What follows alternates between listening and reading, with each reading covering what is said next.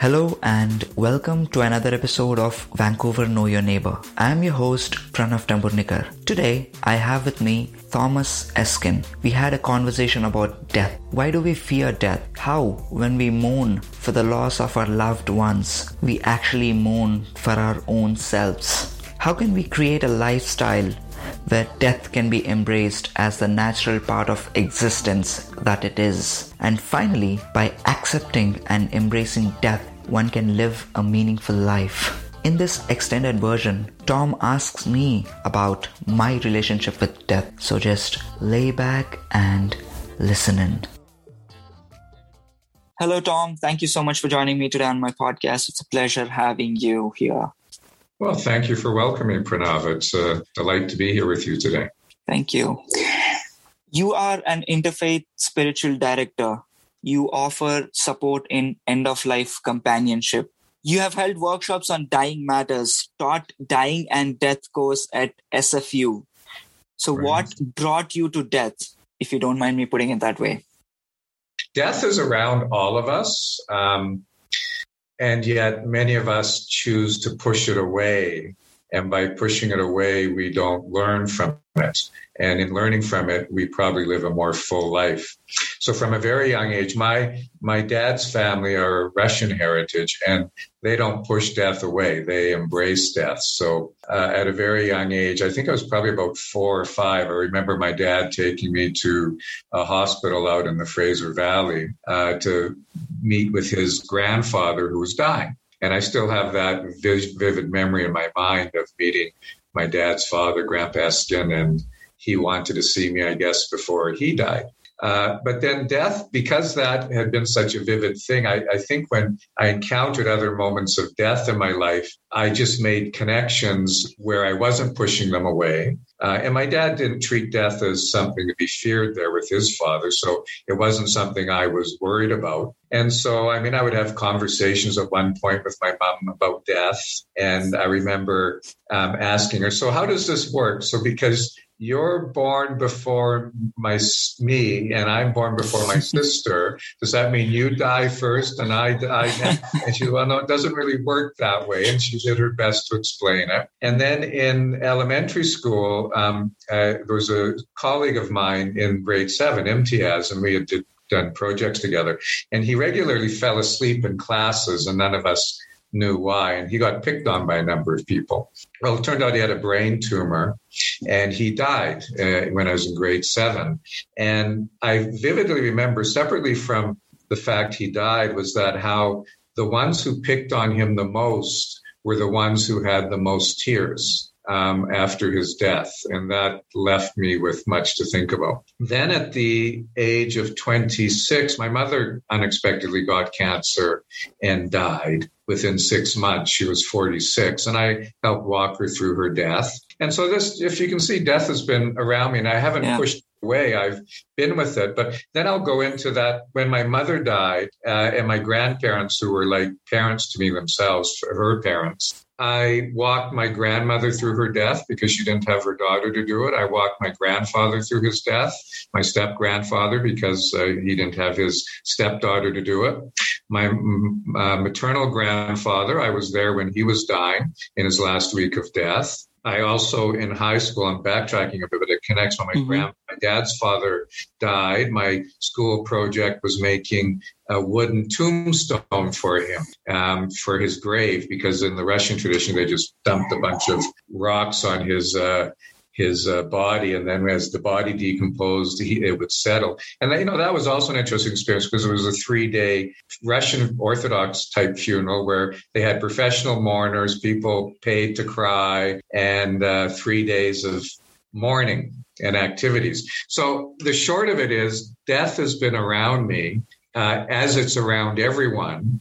Hmm. However, because I've been more aware of its presence around me and haven't tried to run from it, but understand it, I suspect that has enabled me to be more embracing of it. Yeah. I think one of the things that you've said that struck me actually was like how you said one of the one of your classmates in grade seven you no one knew that he was suffering through a tumor brain tumor and then he passed away and the people who actually picked on him cried the most because that's how they probably showed their emotion even though the intent was good to kind of make a connection but then they they felt it. That was that's i don't know it's it says something. It's beautiful in some ways.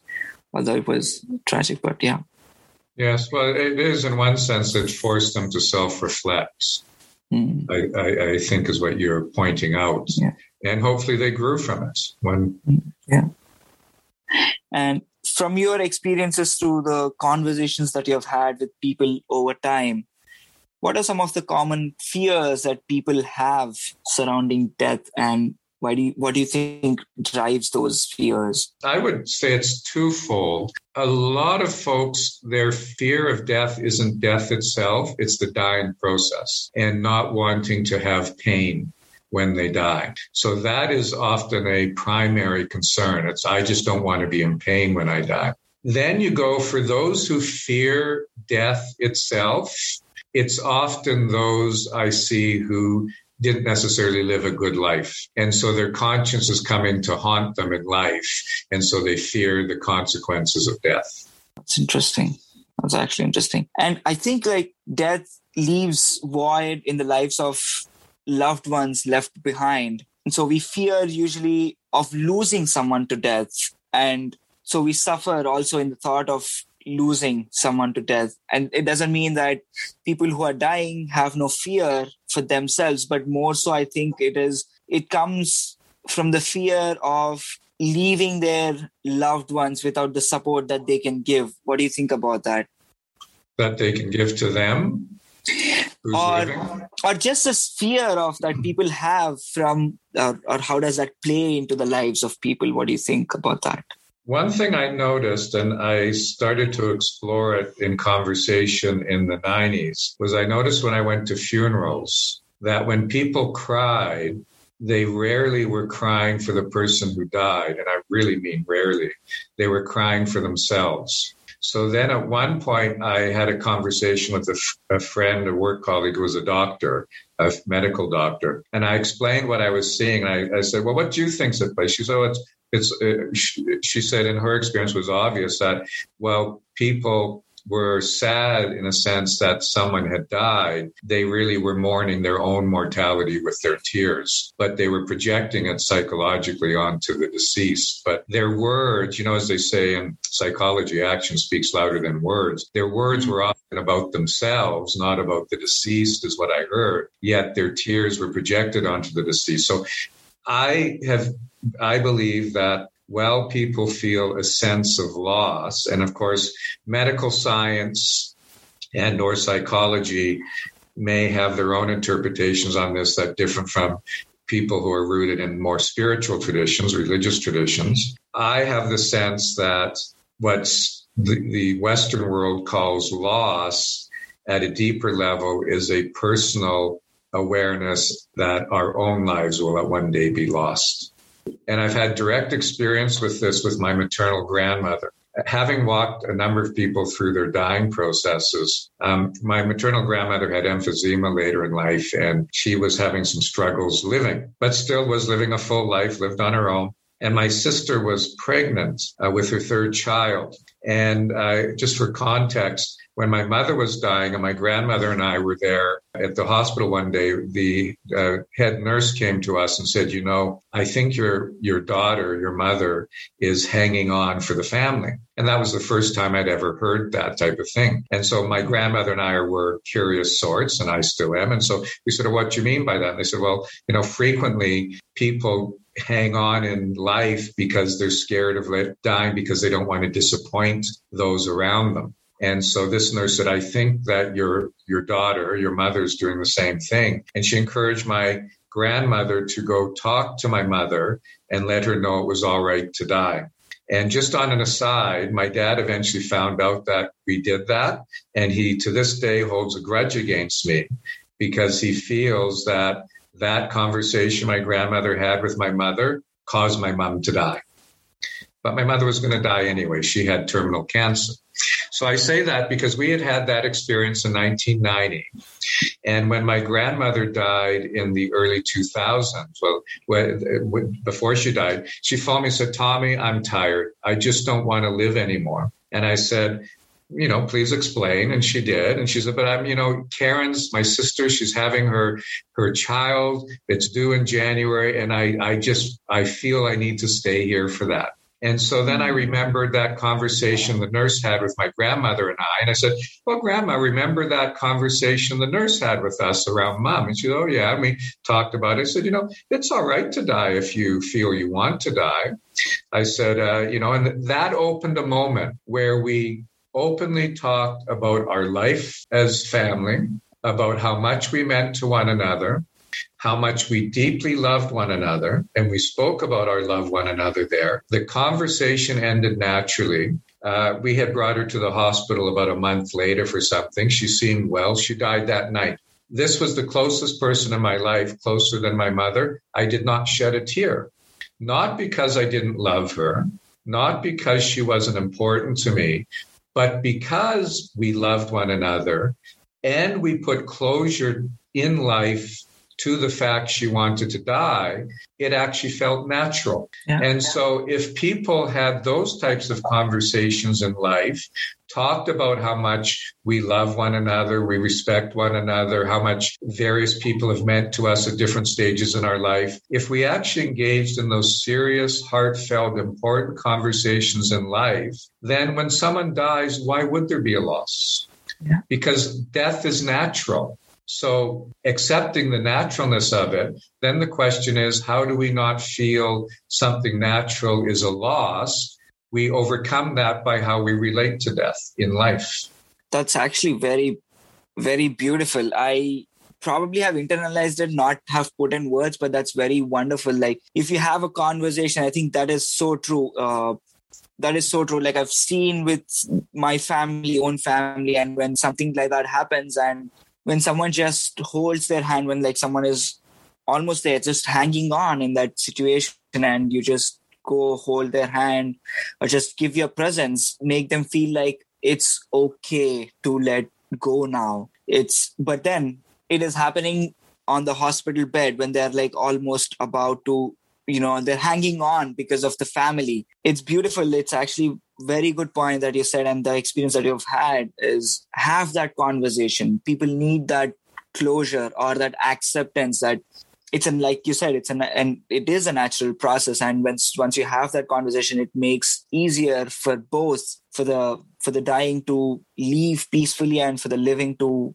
you know have had that conversation have had that closure for themselves. That's that is true. I can feel that. I can i can feel how that can make life more in a very good way livable and live with the love and thought of the person who has passed away having them in the thoughts and just yeah it's wonderful actually thank you you're not trying to push away the inevitable yes. everything dies in its own time i mean it's one of the beautiful uh, books of the um, Jewish Bible and the Christian Bible, Ecclesiastes, Ecclesiastes, where everything in its turn, you know. So uh, an insect, a mosquito lives for three days. Uh, a human might live for three score and ten still. The sun lives for millennia. Uh, yet the sun will still die in its own way as humans will die as that mosquito dies. We all have a time frame. So what is it about the human condition that it tries to deny the truth of existence, that death is part of existence. And instead of pushing it away constantly, which I think we're seeing during COVID, yeah. and it creates suffering, understanding it's part of life. And then our relationship, not just to death changes, but our relationship to life changes. And I'm going I actually pulled out a quote here from two of them. One is from Tolstoy, it is obvious for everyone that death expects us all in the long run, but nevertheless, we live our lives as if there will be no death. And this one from uh, Cicero there is a certain limit to the appropriate length of any time in this world. Just as the fruits and vegetables are limited by the seasons of the year, everything should have its beginning, its life, and its ending, after which it should pass away. Wise people willingly submit to this order when you embrace the fact that you are going to die and it's not it's it's there's nothing you can do about it and it's just a, an acceptance a full acceptance then you might appreciate how life is accepted for the gift it is. You know, us being here alive in a human form on this beautiful blue planet as it's seen from space, blue and white planet, that is a real gift. And instead of worrying about that we're going to die at a certain date and pushing it away, embrace life as the gift it is, knowing that it has a finite period of time and then we will live it very differently as individuals and as a collective because we'll realize that it's so special, we need to do something special with it. That's true. So, in on the same lines, continuing, are there ways in which one can mindfully practice accepting death or heal from death? Heal as in accepting, not heal as in not pushing it away, but like accepting death mindfully. Well, in life, um, I'm going to put aside that if you're it just had someone die um, and you mm-hmm. haven't gone through a, a, reflective process, you would probably you will have to engage in different activities to heal yourself and embrace that you have what would be a loss. If you live your life embracing death, you are living a life in reflective awareness. And then it's almost like, um, you know, in Buddhism, they, uh, as an interfaith spiritual director, I'm very active in different traditions and aware and practice different traditions. Buddhism will speak to that in every single moment we are dying. And of course, science speaks to that. They speak about how the body uh, is rejuvenating and the whole human body rejuvenates every seven years or so. Well, the Buddha spoke about that 2,500 years ago before there was modern science. And that's so that even as we're living, there's aspects of our body that are dying. So for Buddhists, they will, that you will maybe have a breath meditation practice where you're seeing thoughts arising in your, your meditation and you see them arise, fall, and pass away that even in each breath we take, we are giving life. There is a rising and then there's a death of our think thoughts in every moment, separate from the physical uh, uh, birth and death that is happening mm-hmm. in, in, every moment. So you, there are spiritual practices, and Sufis in Islam have some wonderful practices about die before death. Buddhism speaks about dying before death. Some Christian mystics have that phrase, and it isn't about killing ourselves before death. It's, in a sense, this is where you get in, into my my um, twist, if you want to say it on this, is that for most of the mystical schools of religions, including Vedas and Hinduism, is an awareness that the ego is a construct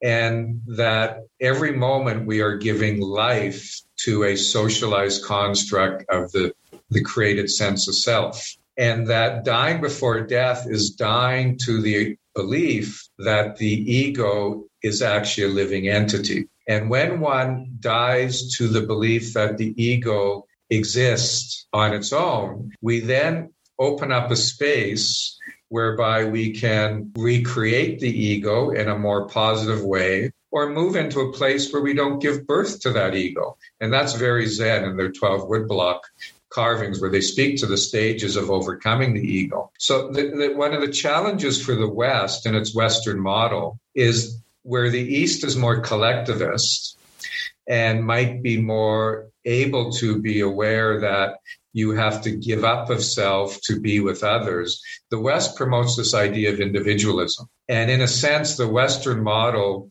promotes the sense of self and strengthens the sense of self.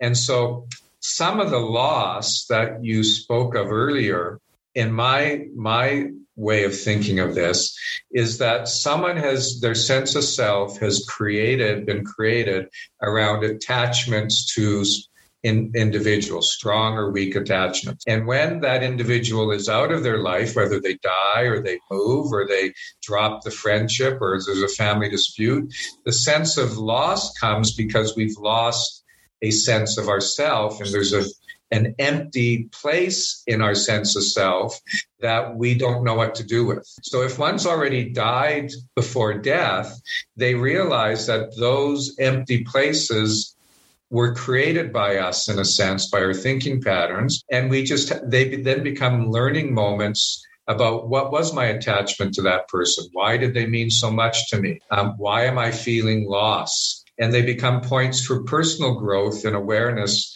to deepen in our understanding about this thing called life versus just getting wrapped up in the idea of loss, which then, in one sense, perpetuates the pain because we're we're wrapped up in the discomfort. We're not trying to understand the discomfort. That's a very that's a very good point.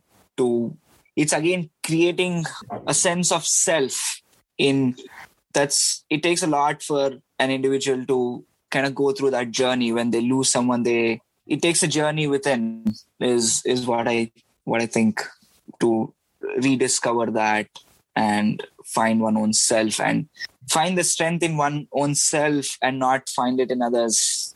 And you know have parts of you placed in others. When this is something that i've been practicing also is like when you're full of yourself in the sense that when you give that give yourself the strength and the ability to deal with things and then only you can just give others. And when anything happens you have yourself to go back to which is stronger always to heal you is what i feel. And in the western tradition because they really promote the sense of self when you speak as you have it's perceived as selfish yet when one has engaged in a depth of spiritual practices over time they realize actually by letting go of the false self and strengthening what I would call the true self, the mm-hmm. pure consciousness, it actually has the opposite effect of creating selfishness. It actually has the definite effect of creating more love, more mm-hmm. compassion, mm-hmm. more empathy for others. It has the complete opposite of the way Western science perceives it because Western science misunderstands the nature of self. They think it to be an a true thing. You're born, in many ways, they might say, as something. Uh, and we know from spirituality that sense of self is deeply socialized. That is true. For the people who are suffering through, say, terminally ill diseases, and death is a certainty for sure for everyone.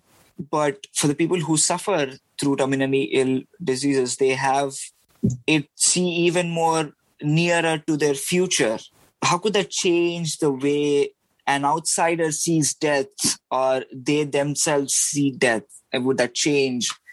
By observing someone who's terminally ill, how can someone learn? Or yes, how could that change uh, the way you think about death? Like, that brings you closer to death. Says like although one knows that death is certain, but then having seen it in front like that through that way how could that change the way one perceives death oh well that i mean that's it's as much the ways it will impact you be as varied as there are humans and both the one dying and the one observing if the one dying is in complete pain to give an example and we certainly don't want anyone to suffer. And the one observing is fearful of pain. You could then see how they might be socialized and being fearful of death. Um, it, while one can be in pain while dying, the mindset might be such that you're not giving as much life to the pain. And um, I, I, know one lady in Toronto. This woman is phenomenal. She's in her 80s.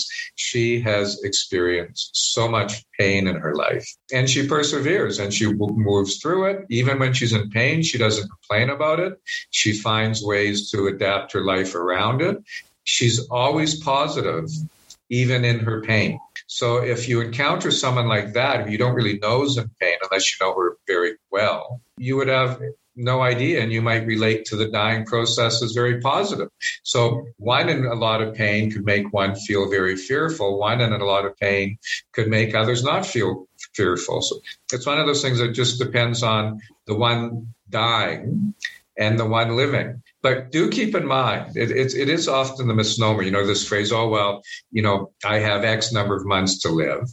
Uh, well, certainly there's been many people who've overcome, including in my family, people who've had death sentences and are alive 20 years later, and they were supposed to be dead 20 years ago. So just because science says something doesn't mean it's true. Uh, though they, I mean, they certainly know what they're talking about a lot of the time, but they're they're not right. They're not gods. It's like they say in Buddhism when you when you your fingers pointing at the moon, don't mistake your finger for the moon. Uh, doctors are doctors; they're not uh, gods. Yeah. At the same time, the dying process is that it just depends on your relationship to it as an individual, both the one dying and not the ones in the the it, with a terminal illness, or that was the point, is to keep in mind that you're still living. You're living until you die. Um, so even if you have an illness, like this friend of mine in Toronto, um, she's been ill for decades and she's still living and she has a strong will to live. You can be given a terminal ailment like my mother, and she was having birthday parties and doing as much as she could. She lived well, the medical system said she was dying. So people also can keep in mind that just because you might have a terminal illness or you have a other illnesses that cause ongoing challenges, you're still living till the body gives up the ghost, as they say. And so if one relates to death in that way, you then, even if you're formally diagnosed with a diagnosis of death, uh, that's imminent death, you still are living. We have a diagnosis of imminent death.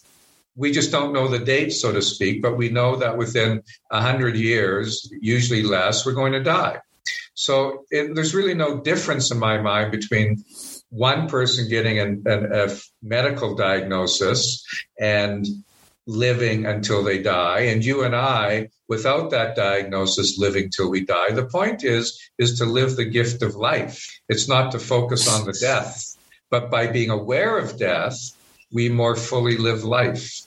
Wow that's that's a very great way to put it. That's that's interesting. Yes that that's true what would it look like to integrate death into our lives and how can that change the way we live well, there is. Um, you might read the book if you're interested in the subject. Is Atul Gawande? He's an American medical doctor who wrote a book called Being Mortal. And as a doctor, mm-hmm. he realized how much North America is a death denying culture and how much we basically doctors do everything they can to keep people alive. And then when they can't, they're not really interested in them anymore. That's the Coles Notes version of it. So we have moved in my lifetime from having people live together as collective family units and people die in the same household to the government and the medical profession moving seniors into homes, um, people into hospitals,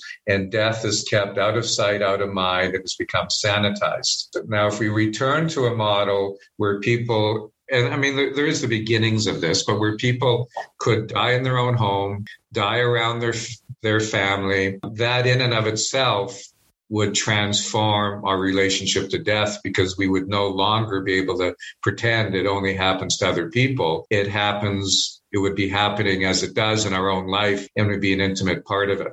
Also, in the culture, instead of trying to pretend that medicine can solve everything, which it never can and it never will be able to, acknowledging that medical science is a tool to help us have a better quality of life and prolong life and at that point where medical science possibly is not contributing to a betterment of life, they should disappear out of the picture and allow for more social supports from society. So, I mean, for seniors, instead of putting in them homes where, and this does happen in, in, in many places in Canada where they're given drugs to sedate them so they're not a problem, we allow people to be in places that aren't homes, but they're actually and not residents in the term they're used. They actually are given the opportunity, if they need, can't live on their own, they can live a full life as they choose to live the life, not as the medical system and the government feels is in their best interest. And we potentially then will see more seniors out and about, not just out of sight, out of mind, living life in their own unique ways as I did on Vancouver Island. I mean, where there's lots of, it says the eldest per capita population in Canada. I mean, you see seniors all over Qualicum Beach and Nanaimo, Victoria, uh, and you have to learn to adapt it because they drive more slowly, generally speaking. They walk more slowly if they're in their walkers, but they're everywhere to be seen. They're not out of sight, out of mind. Um, so there's an, another approach. There's also in North America, Atul Gawande, I believe, speaks about this in his book. There is this youth embracing culture that actually seems to consider old age as less attractive. So instead of us promoting youthfulness as the way to be, which then you it becomes for me as as I age, I think it becomes pathetic where you see seniors trying to look youthful. Allow people to age gracefully, yes. and uh, that you know youth is is fine, but there's a wisdom as China demonstrates. There's a wisdom in old age. So allow people to be who they are at whatever age they are. Don't expect us to have to be forever young, which is a North American thing, when that's false in and of itself. Then it, it leads to the other point um, of in this in the North American culture, work is very important, and you are only meaningful as long as you're productive as a economic unit for all intents and purposes. And so then when you retire, you are invisible, as I've heard many seniors say, because you're not in the workplace, you're not considered of value to society. And many people feel they're just being, you know, they're waiting to die because their use is no more. So, you know, things like extending aid, as Canada's done, letting people work longer if they want to work longer, but not considering people's value only to be connected to an economy, considering their value to be their humanity which then leads into things like mentoring. Why does Canada not actively promote, you know, those who are elderly? Because the, the boomers are one of the, you know, biggest population groups mm-hmm. in Canada, and they're they're elderly. Why aren't we taking their wisdom as wise elders and sharing it with younger people? Both so that I mean, I'm thinking of me. I don't even consider myself old. I'm 57, but probably ancient for you. But when you think of, um, in my lifetime, we've gone from st- uh, stenographs to photocopiers to fax machines to video uh, phone recorders to cell phones, which were like the size of a phone book, to smartphones that have more computer technology than did what the rocket that sent the first people to the moon. There's a lot of wisdom to be shared, and there always is with elders. If the culture more valued uh, the wisdom of elders, elders more, if it didn't value youth as much, there's an opportunity to allow younger people both in kid, uh, parenting skills, babysitting, mentoring opportunities to share that wisdom. But then you have younger people with people who are old, wrinkled, they smell differently, they're losing their hair, they don't walk as fast. And so then people are connected to the dying or they're connected to elderly or they're embracing the reality that they too will have old age, suffering, and death, and it will mm-hmm. be part of all around them. But we hide it. We yes. hide it through very many ways. And then people pretend it happens to everyone but them. Oh, those are all, it's all out there, whatever you touched, but people aren't given those things a thought, like from the thing that you said, like how this youthfulness is promoted instead of embracing that old age and so much pressure on people to just have that youthfulness no matter what and what do a lot of other things which are not natural process of aging and then try to look younger and that is so true. It is so in, integrated in one's life that they do not see it that way and they when they reach a point where they cannot no matter what they do go back they suffer even harder because they've never embraced it all along their lives. And that's the sad part. That gives them even bigger shock and harder to accept if if i if i can put it that way. And also the other thing that you said when the youth or like the you know people who are growing up 10 12 15 20s 30s when they have these conversations with uh, elder people it not only gives the young a chance to see what it looks like the elder age and to embrace it. It also gives like i believe in also energies. Even for the elder people it gives the energy of the youth so that they have more how much of the life they have they, they have more energy that passes on through the youthfulness that they converse with. And that is so true. The wisdom that passes through they've grown up seeing all of this no matter when they're born. They've they've gone through a lot of whether they've studied or not studied their life experiences have taught them a lot of things that they wish to pass it on to the young because what they realize at that age they probably didn't realize it in their youth and they want to pass mm-hmm. that on so that the youth can embracing it in a good way at least or have an idea that this is how that could not exactly be that way but then this is how things could be and that's such a it's such a beautiful equation at least i can say i was privileged to have that because i had my grandparents growing oh. up in the same house that i was brought up and to see them to to just grow with them as they age and as i age it was wonderful. That is so true because i couldn't relate to that because that part was integrated in me to embrace not consciously knowing but subconsciously because i've seen and it has been integrated. And here like you said it is not because there is a separation. Once they grow old they move into old age homes or things like that etc and there's a separation. So that's why they don't see it you know on a regular basis to kind of get that yes. in, integrated yeah. Now I can like my when I grew up, my best friend was my maternal grandmother. So she was like what a 20 30 so she would have been 40 years older than i almost. Um, i hung out with her. I would go to her place at lunch during school after work. Her my step grandfather was a great friend. My grandmother would talk politics with me. She was very active in politics and new elected officials would come by her house and they would talk politics with me. And i i feel that my mind was expanded my maturity levels enhanced, my awareness of the world deepened because my relationships were with people who were older. And then throughout my life, most of my friendships have, most people have been 20 years older than I am, hmm. probably stemming from that. I, and then I have seen the benefits of those people who have mentored me, opened doors to me, taught me things that I didn't know I didn't know. Uh, where, you know, when you're young and if you just have your fellow young friends to associate with, you do what you think is right and you make the mistakes and it's on the job training versus getting some of the benefits of the wisdom that our elders can teach us. So, and as you say, the elders become energized by it. And at the same time, there's the wisdom that shared suffering and death becomes just accepted, more accepted by us.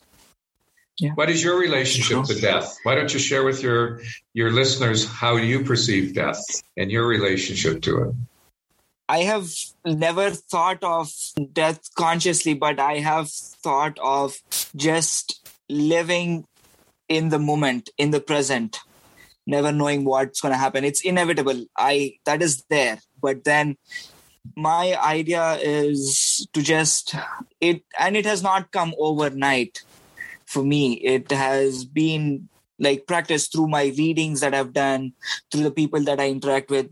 And that's a wonderful point. For me, like you have had, I usually tend to have if, if, even if it hasn't been for a longer period of time, even for the short duration of time, I've had deeper connections with people who are way elder than me because of the teachings that they do. I like to converse because of what they can share not necessarily not necessarily they have to share but even generally talking the way they talk it's just the experience speaks in whatever they say. It doesn't have to they don't have to shower me with some wise you know suggestions or anything but just the way they talk the way they do things their presence it just makes a lot of difference. That's how it has been. And recently my grandmother passed away who i've grown up living in the same house with so that made me think in terms of energy is there's no physical presence but then i can always feel the energy because i've grown up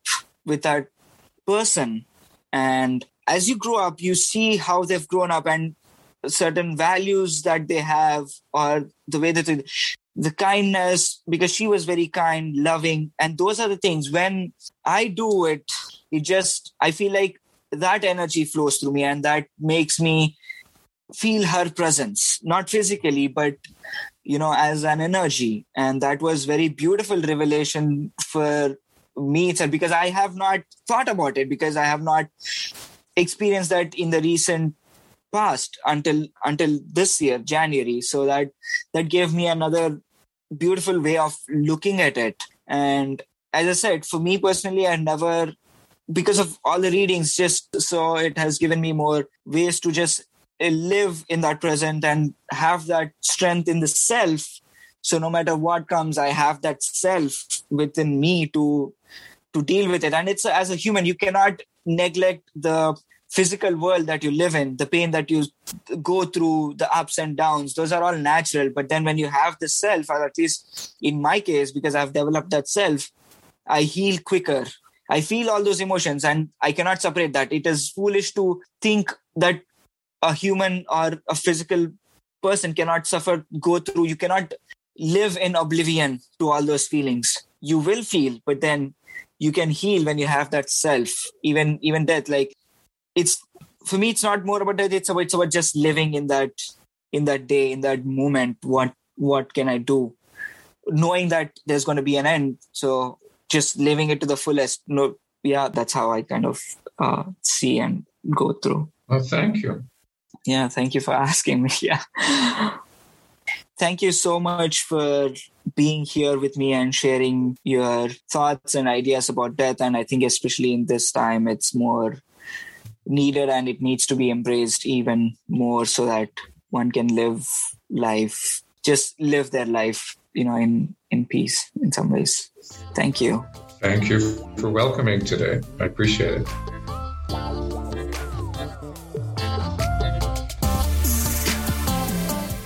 Thank you for tuning in